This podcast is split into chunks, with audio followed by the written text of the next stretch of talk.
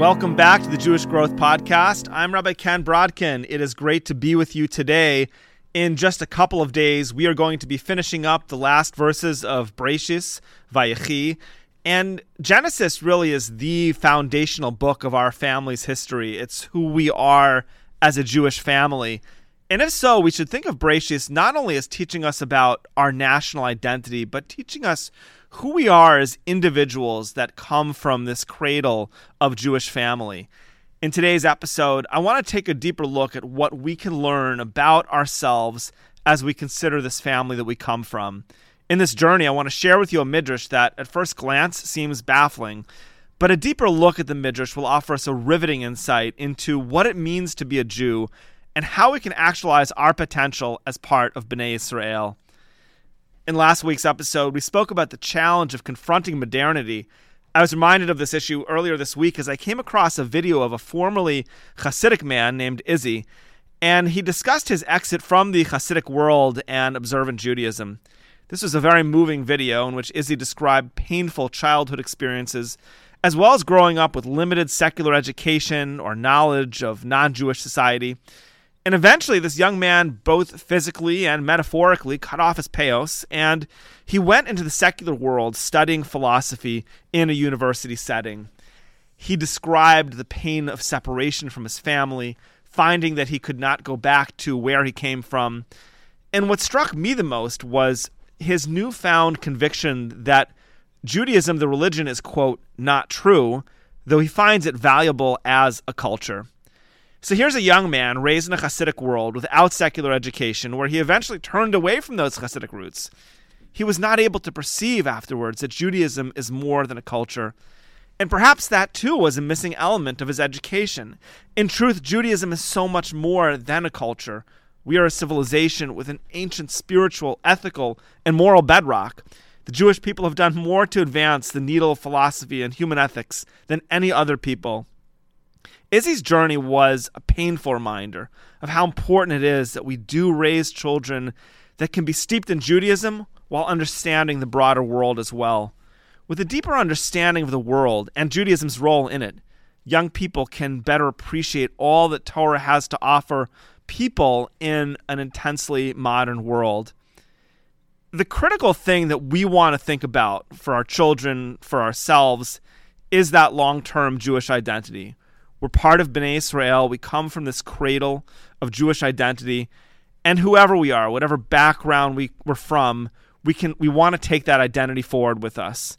What does the end of Bereshis teach us about our eternal connection to our name, Israel? Let's go back to that midrash now. When Yaakov finished blessing his sons, the Torah says, "V'yichal Yaakov l'tzavos es banav v'yasov raglov el hamita." V'yigva v'yasef uh, el amav.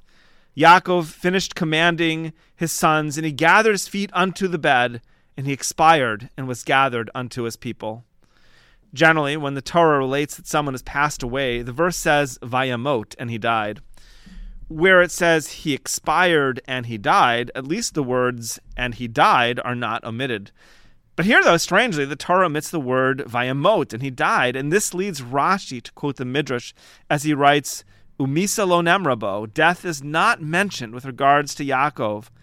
The Amru Chazal and our rabbis taught, Yaakov avinu lomes, Yaakov our father did not die. This Midrash is surprising. What could our rabbis possibly mean by Yaakov our father did not die?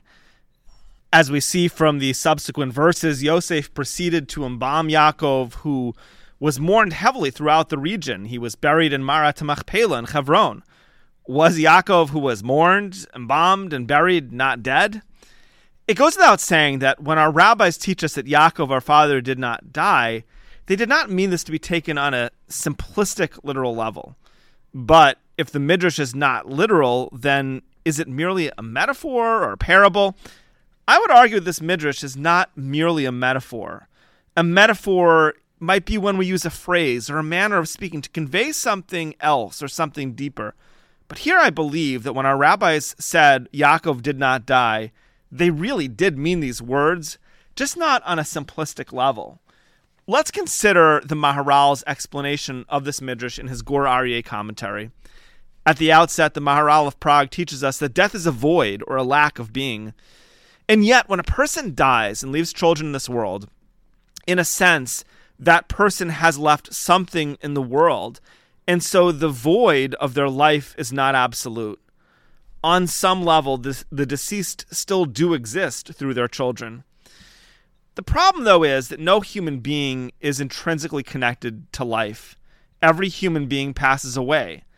And so, if a person has a child, it's true that that child is alive for now, but the child too will not live forever. And so the fact that someone has a son or daughter left in this world is not enough for us to call any deceased person living after they have passed away from this world. On the other hand, when we consider Yaakov Avinu, the situation is quite different. Yaakov, Jacob, was not merely the father of 12 children who are here today and will one day pass on. Yaakov was the father of Bnei Israel. Bnei Israel are not merely individual Jews who happen to be alive today. Bnei Israel as a collective are fundamentally connected to life. We are chai v'kayim. We are living and established, as it says, "Vatema devekim b'Hashem lokechem chayim kulchem hayom." And you cling unto Hashem your God. All of you are living today. Yaakov was not just the father of some individual tribes. He's the father of Bnei Israel. And that's why the Torah does not use the word death with regards to his passing. Even after Yaakov left the world, he still is living because he's the father of the Jewish people who are intrinsically alive and who embody life. Every person's soul lives beyond their physical life into the spiritual realm. And every person who leaves offspring in this world surely reaps merits of that life that they've left here when a child recites Kaddish, the soul of their parent is elevated, and people without children, too, of course, have merits for their deeds. I was recently reading that Abraham Lincoln, of all people, has zero known biological descendants around today. Think about that for a moment. But still, not everyone is the father of Bnei Israel. Only Yaakov achieved that distinction. And in consideration of that, our rabbis teach us that Yaakov did not die, as he's the he is living every moment through the Jewish people. And we are each a component of Bnei Israel, every single one of us. We're part of this living entity that is connected to God, the source of life. The Torah tells us that we are to choose life. Behold, I have placed before you life and goodness, vias hamaves vias hara, as well as death and evil. Ubacharta b'chayim, and you shall choose life. Hashem is the source of life, and so choosing life means we cling to God. As Bnei Israel, we come from a family whose identity is connected to God, the source of life in all times. As I read about this young man who left his Hasidic roots, my wife was talking to our daughter who's spending a year in Israel after high school. And my daughter was sharing the experience of thinking about Judaism on her own as a young adult, acquiring it for herself as a parent, I'm so grateful that she's having this experience. But I realize this is something that we all need to do. We need to seek that point of personal connection to the name Israel for ourselves. That's what it means to be part of a family. As a young ch- child, our family identity is thrust upon us. But as we come of age, we find our own connection to the values that we were raised with. And in that light, there is a deeper aspect of our name Israel for us to ponder one of the fascinating aspects of Bereshis is the renaming of Yaakov as Israel, as Yaakov becomes Israel without losing his name Yaakov. After Yaakov learns that Yosef is still alive, the Torah teaches us, Vayomer Elokim Yisrael, B'maros Halayla, Vayomer Yaakov Yaakov. And God said to Yisrael in visions of the night, and he said, Yaakov, Yaakov. And so the two names, Yisrael and Yaakov, are used together in one single meeting with God. That's fascinating. Earlier we discussed the, the meaning of this name, Yisrael. And the name Yaakov can refer to Akev, the heel, the end of things. Yaakov, the name implies a crooked path we sometimes need to walk on in this world.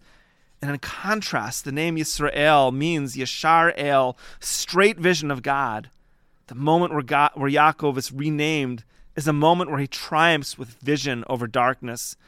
As we look more closely at the life of Yaakov, that theme of light and darkness appear continually.